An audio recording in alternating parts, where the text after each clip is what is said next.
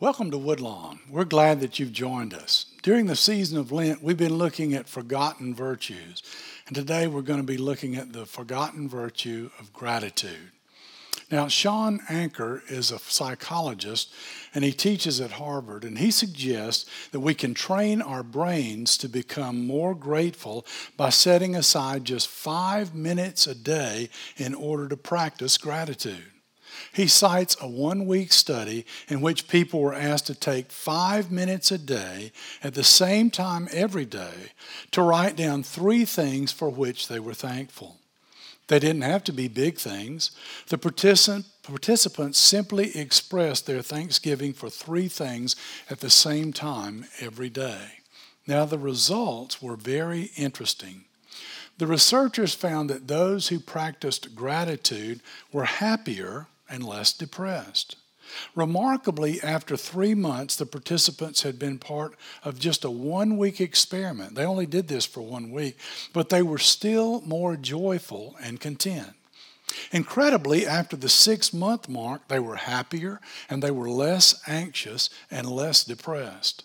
The researchers hypothesized that the simple practice of writing down Thanksgivings, three of them a day, over the course of a same week and doing it at the same time every day would help and be beneficial to their lives. Now, why did I tell you that? Because there was a consultant who was working with college students, the generation known as millennials. And he said, Your generation is described by one word and it begins with an E. Now, this is millennials in general, okay? And they said, What word is it that begins with an E that describes you all? And the student said, Well, we're energetic and we're excellent and we're exceptional. And they may have been. But the researcher said actually, the number one way that they're most commonly described as a generation is entitled. Entitled. Millennials are entitled. That, that's the way they're labeled as a generation. Now, those of us who are older have to realize that we created them, a generation who feel entitled. How did that happen? Well, there were different ways. For one thing, those of us my age and maybe a little older and a little bit younger, we worked way too much. And some of us actually ended up getting divorces. And we loved our kids so much that we tried to make up for the lack of time that we were spending with them by never saying no. I'll make more money and I can do more for them. So the younger generation began to feel like, hey, if I want it, I can get it. Then we also protected them very much. When I was growing up, I could get 18 of my best friends and get in the back of a pickup truck, and we could just ride around wherever we wanted to go. And there was nobody who would say, Get out of there, that's dangerous. Nowadays, you've got 43 buckles to buckle people in. They've got nice safety seats now. And listen, you can't even ride a bicycle without a helmet. We didn't even have helmets when I was riding a bicycle. When I was a kid, you, you actually had to win something to get a ribbon, okay? Now you get a ribbon for just showing up. Thank you, Johnny, for participating. You were the slowest one in the race, and you did it so well. Here's your ribbon, right? Now, what it has done is built a generation of people who may feel like they're entitled. And what I want to do today is talk about the opposite of entitlement. I want to talk about gratitude. In Luke chapter 17, it says this Now, on his way to Jerusalem, Jesus traveled along the border between Samaria and Galilee. And as he was going to a village, ten men who had leprosy met him. They stood at a distance and cried out at a loud voice, Jesus, Master, have pity on us. Leprosy is a terrible disease. The kind they had in Jesus' day was miserable. I've had the shingles before. Leprosy has something to do with the nerve endings. I can only imagine how brutal that was. But it wasn't the worst part. There was physical pain, but there was also emotional pain. When anybody came near, they had to shout out, unclean, unclean. It was humiliating to have leprosy. Not only did they hurt physically and emotionally, but relationally. They had no contact with other people. They had no intimacy. No one had hugged them probably for years. We're having withdrawal symptoms now because of this coronavirus. We're not used to just staying home and being there. You know, I, heard today that the national parks are all free, but I'm not sure we can go to them. I don't know, but maybe we can. They're outside, and as long as we stay far enough apart. These 10 guys were desperate to be healed. And you can only imagine their excitement when this guy that they've heard about, Jesus, who can perform miracles, comes by. This is our chance. Now we're going to be delivered. So in Luke it says, When he saw them, he said, Go, show yourselves to the priest. And as they went, they were cleansed. Wow. The disease was gone. Their greatest prayer had been answered. And in Luke it says, One of them, when he saw that he was healed, came back. Praising God in a loud voice, he threw himself at Jesus' feet and he thanked him. And he was a Samaritan. And Jesus asked, Were not all ten cleansed? Where are the other nine? Was no one found to return and give praise to God except for this foreigner? Samaritans were looked down upon.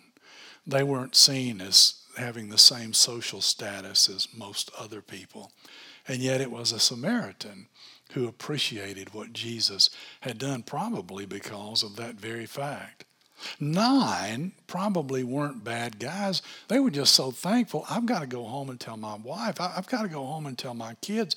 They're not going to believe what's happened. I mean, after all, I didn't ask for this disease and I didn't deserve it. And all of a sudden, you can see a little bit of entitlement coming up there in their way of thinking and in their hearts and minds. So, my question to you today is this Will you be the one who daily pauses to give glory and honor to the one who saved your life? Will you be the one? And not just but with God, but, but let's think about people who impact us. Will you be the one to write the thank you note to express gratitude? Will you be the one to say thank you to that person who takes care of your children, maybe here at the church, and is such a blessing to them and invests in them and let them know how much they're appreciated? Will you be the one to say thank you to a coach or a teacher or your mom or your dad or someone on staff here at the church? Will you be the one to stop and show honor and gratitude? Or, like most people today, will you think, well, I deserved it, and really, I don't have time to stop. I'm busy, I've got things to do? Will you continue to live with an ungrateful mindset? Jesus told a story one time about a man who had two sons. And in both of these sons, you can see the ungrateful mindset. First, it's the I want it now mindset. Jesus says in Luke 15, there was a man who had two sons. The younger one said to his father, Father, give me my share of the estate. Now, traditionally, we know that you inherit things when someone dies, but he didn't want to wait around. He didn't want to wait until that happened. He, he didn't have time for that. He says, No, I want what you're going to give me, and I want it now. And so the father gives it to the son. And if you know the story, the Bible says he went out and he squandered it, he just wasted it. And so, it, what it took the father years, maybe decades, and maybe a lifetime to acquire, he lost in just a short matter of time. That's interesting to me. The upcoming generation might have the mindset, and you see it in their 20s when they want all the things their parents have when they first start out in life, even though they're just starting out in life. And they think, well, I should have all that because my parents do. Maybe they're 23 or 25 or 28, and they want to have the same standard that their parents have today. Where do you think they learned that? Well, from parents who said, I want it and I want it now, and I'm going to get it now. And that's what they did. My parents had this really unusual philosophy. I mean, it was really strange. My dad was an accountant. Let me tell you what he decided to do. He said, if you want something, save your money up and then pay for it. Can you imagine doing that? I mean, that's such a foreign concept. Who would want to do that, right? What does wait mean? Wait means that you don't get it right now. I know it's totally insane because we've been trained. I want it and I want it now. If you're in debt, chances are it's because you've been living with that mindset. I want it and I want it now, the entitled mindset. Second, I deserve more. This was the older brother. If you read the story, the younger brother blows his inheritance, and then one day he wakes up and says, Well, that was foolish. I didn't have to do that, and now look where I am. I don't have anything. I've blown all that my dad gave me. You know, I'm having a terrible life. I could go back home. The servants at my dad's house live better than this. I could go back home and I could just beg for forgiveness, and maybe he would just let me work for him. But when he comes back, the Father is a picture of our Heavenly Father. And he's waiting at the edge of town, thinking, thank God, my son has come home. Can't you just see that picture? I, I so appreciate God because God is so ready and willing to forgive us. If we'll just repent and ask forgiveness and turn back to Him, He just welcomes us with open arms. So he throws a big party. He gives him a new robe. He gives him a nice ring. He kills the fatted calf and he says, Steak for everybody. Let's have a party. We're cooking out. And the big brother starts having a pity party. He's outside thinking, wait a minute, I- have been here all along. I've done everything I was supposed to do. I've never done what my brother did. I've always been faithful and obedient. And my dad, he never even killed a goat for me and let me have my friends over. What's going on here? And when the story plays out in Luke 15, the older son says, All these years I've been slaving and never disobeyed your orders. You never gave me even a young goat so that I could celebrate with my friends. What's he saying? Somebody owes me. I deserve better than this. I deserve more, Dad. And here's what we see so often I deserve a better paying job. I deserve benefits. I deserve a better vacation. I deserve a better cell phone. Have you ever heard that one? And so let's take a moment and see what God might say to all of us about any ungratefulness in any of our hearts. I want to ask you to, to, this morning to be honest, and I want you to see if God would expose any ungratefulness, and, and let's just deal with it biblically. First, Let's ask God to expose any material or financial ungratefulness. Just look around. I'm dissatisfied because my TV is not good enough. Or it could be my house is not good enough. We don't have the right countertops. Or it could be our kids have to share a bedroom. Or maybe we have to walk in our closet and look at all of our clothes and say, I don't have a thing to wear. Have you ever done that? Or maybe you think, I wish we had more money or a better job, or I could provide for my family better, or I wish we had a better car, or I wish we had a car, or I wish we could take better vacations. If that's you, then check that box.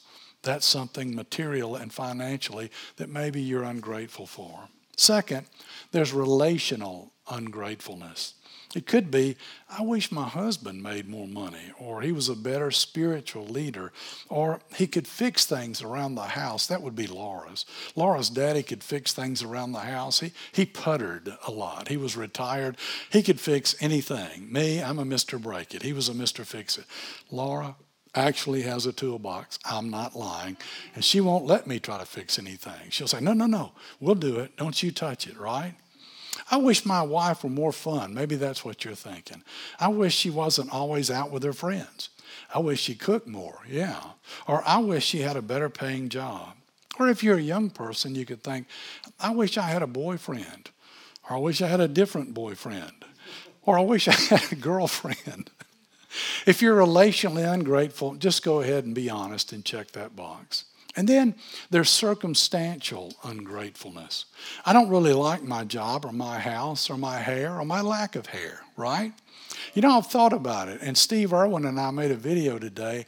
And if anybody's got a full head of hair, Steve does, doesn't he? I mean, that guy, it's almost like he's got a helmet on on top to protect his skull. He's got a full head of hair. And then there's me. I've got a sunroof right back here. You see, when I'm out, I have to watch out for that. And Bill, he's got a convertible. That's just the way it works out, right?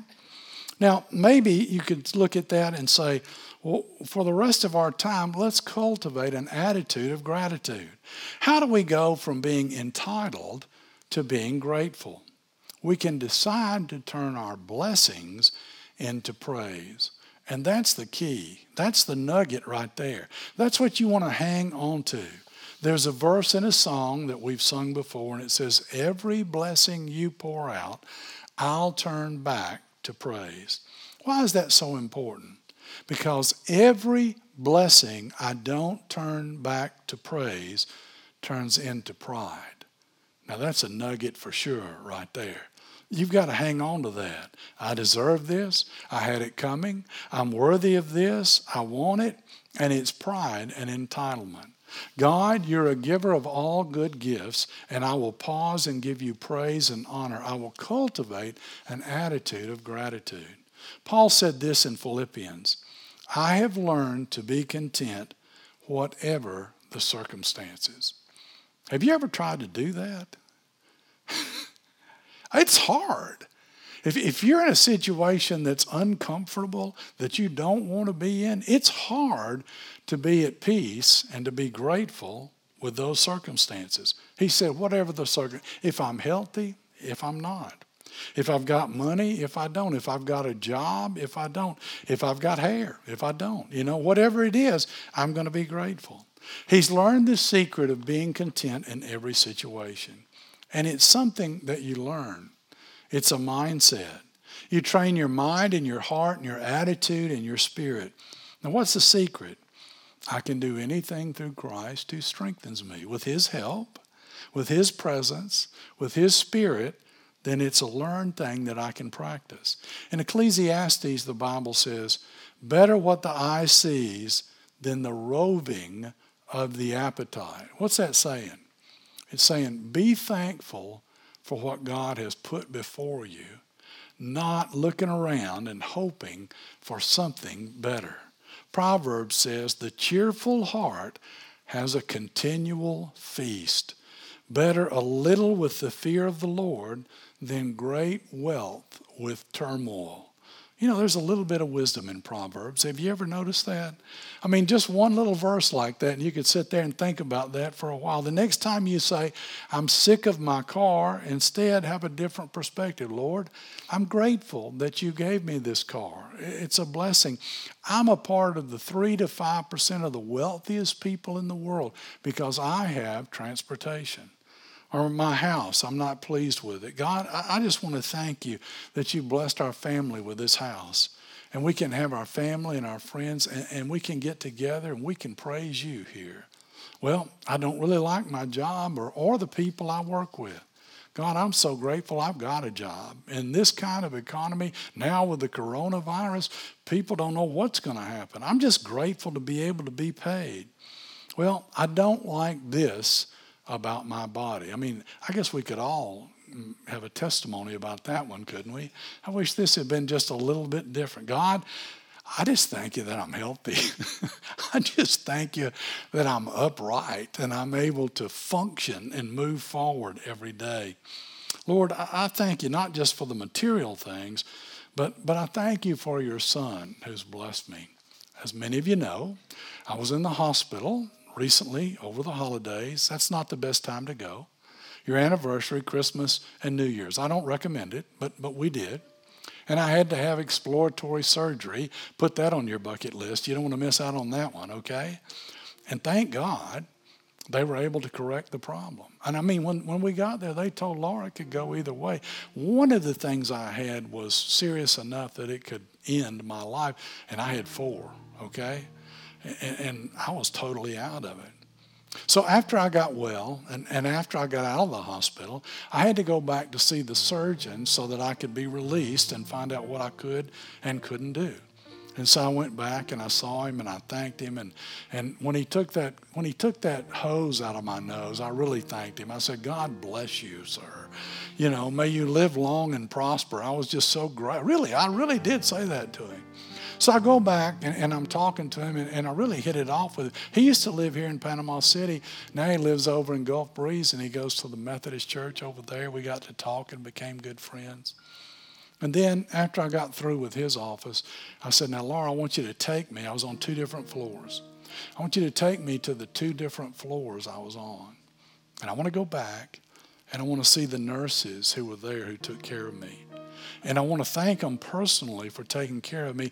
And then the ones that are there, I'm going to give them my card and I'm going to tell them the names of the ones who are not there right now.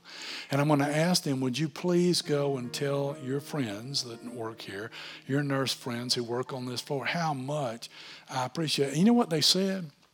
First of all, they were so thankful. They, they were just, one girl just beamed. She just beamed because I was bragging on her and, and her her boss came out. And I said, Let me tell you about this nurse right here. She took care of me. And then the boss beamed, and they both beamed. And I, we just celebrated it together. And they were so proud and so grateful. And they said, We never get to hear the rest of the story. We see people who are at their worst and, and may not make it. And when they do make it, then they leave, and, and we don't know what happened to them. Thank you for coming by. Thank you for telling us what happened. Thank you that we get to know. And they celebrated that with me. Went to the other floor and, and I went in and, and I saw one of the techs, one of the nurses, the techs, and they have a hard job and they, they're the ones that have to lay the bed down and then they go one, two, three and take the sheets and pull you up in the bed. Can you imagine doing that with me? It's no picnic, let me just tell you, okay? But now they slung me around like they'd done that before. They knew what they were doing. And I ran into them and, and I would say, hey, I remember you and I remember your name. And then they would go, oh, yeah. And, and they, they would smile real big. Yeah, I remember. One of them said, looked at Laura and said, I remember him. Was he the one with his mama in the room? Yeah, I remember him because my mom was in there a lot of the days that they came. And we just celebrated that together. Listen, I thought I was going to do something for them. But you know what? They did something for me. Just being there, just seeing their smiles, just saying thank you and watching them beam, it blessed me. And I hope it blessed them. So Take advantage of it. You might have a little extra time on your hands these days with the coronavirus. You may not be as tied up as you normally are. Who's somebody in your life who's made a difference? Maybe you've always thought it, but maybe you've never told them. It's a great opportunity to express gratitude. Let's pray. Father, we are grateful. We're grateful people. Lord, we're grateful to be alive. And Lord, I pray that you would take this situation, this circumstance, this coronavirus, I pray that you would use each one of us to be your witnesses in this world. Lord, show us what to do and how to do it. We can't go visit people. We can't go to the hospital or the nursing homes. But the other day, I was able to make a phone call to one guy, and he was so appreciative that we just had a chance to visit together. And I told him I'd been praying for him, Lord, and he said, Well, you know, I've been praying for you. I heard about what happened to you. And so we get through it together. We pray together, we love together, we cry together, we help one another, and we celebrate the privilege. Thank you, Lord, for giving it to us. In Jesus' name. Amen. Thank you so much for joining us in worship today. We know it's a little different than the way we normally have Sunday services, but whether we are gathered in one room together or watching on a phone from our living rooms, we are still the church. Location doesn't define us. Our commitment to Christ and to one another does. No matter what changes around us, that never will. We want to leave you with some good information to keep in mind as we wrap up today. First, you still have the opportunity to continue your regular giving. Although we are not meeting in person, the Lord still calls us to faithfulness in this area. People will need help in the days ahead, and we want to be prepared to offer that assistance. Your regular giving will go a long way to allow ministries to continue happening locally and around the world. There are several methods for you to give even though we aren't gathering on Sundays.